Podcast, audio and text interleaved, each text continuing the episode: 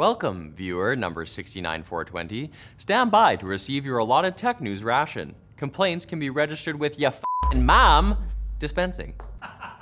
The lid has popped off the first Zen 4 reviews as the AMD embargo lifted this morning, along with our spirits. Love you, AMD. So far, impressions have been mostly positive. There's a clear generational performance leap over Zen 3, both in terms of absolute performance and power efficiency.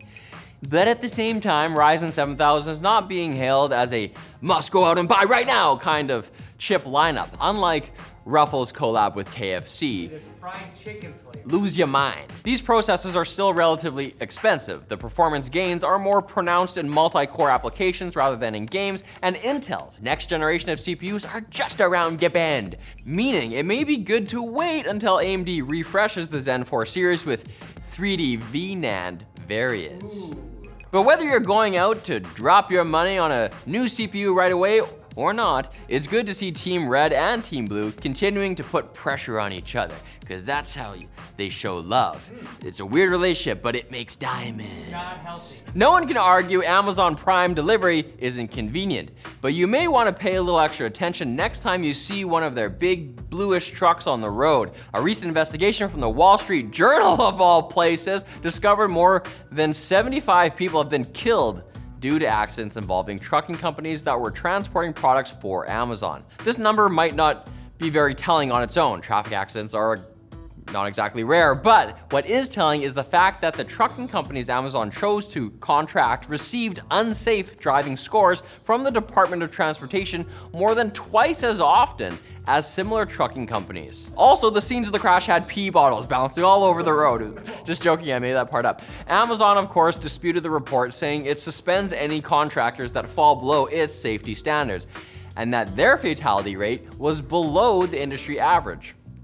Whatever the truth is, it sure would be nice to get deliveries from drones weighing a few pounds rather than a 40 ton big rig, at least until we get the 40 ton drones going. That's and then they just really- like, oh, one day elephant delivery, boom!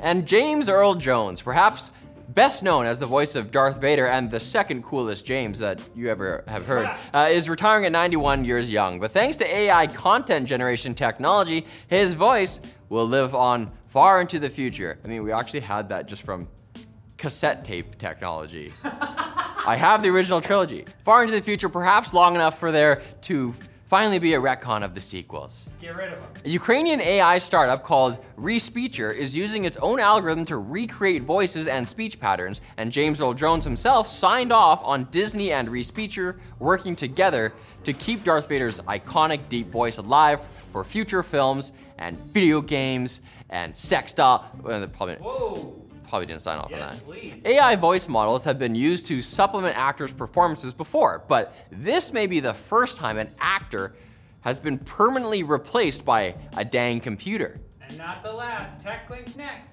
Hopefully, the AI version of Vader will be realistic enough to make you forget that many of the truths we cling to depend greatly on our own point of view. That's not even a Vader quote. I didn't. John put that. What? The tree is burning, Riley. It's time for the quick bits brought to you by iFixit, maker of compact toolkits with all the essential bits you need to fix your electronics. Quick bits are not essential, actually. From mini kits with 16 bits to full repair tool kits to start your repair business, iFixit has you covered. Use iFixit's over 70,000 repair manuals with photos and step by step instructions. Work worry free, knowing that you've got quality parts backed by iFixit's lifetime warranty. Fix your stuff today with iFixit and get 20% off iPhone and Pixel parts this month at ifixit.com slash.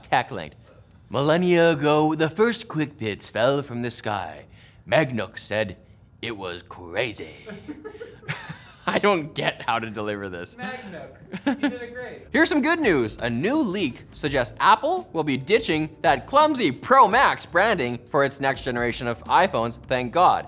So the highest end device will simply be called the iPhone 15 Ultra. But the even bigger news is that we finally might be getting USB C. Europe, you can be pretty weird sometimes, but for this, what do they say over there? Merci. Netflix is getting even more serious about games with the announcement that they're forming their own first party gaming studio. Although the company has bought game studios in the past, this one will be started from scratch. No recipe. You spit in the bowl and stir it around. They're doing it live. The new studio will be based in Helsinki and led by the former GM of Zynga, so get ready for more Netflix games you can continue to safely ignore. Oh! They're finished! See what I did there? Helsinki. Yeah.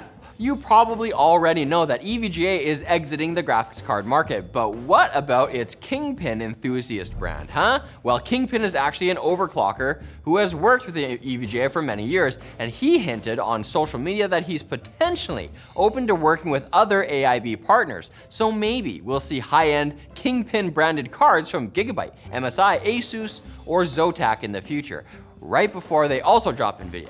Uh, but uh, honestly, if Kingpin's associated with EVGA, they'd probably just make a new brand. I don't know. I doubt it. Sorry, Kingpin. Kingpin Inc. Kingpink. Hmm. E3 is returning to Los Angeles next year after last year's show was outright canceled.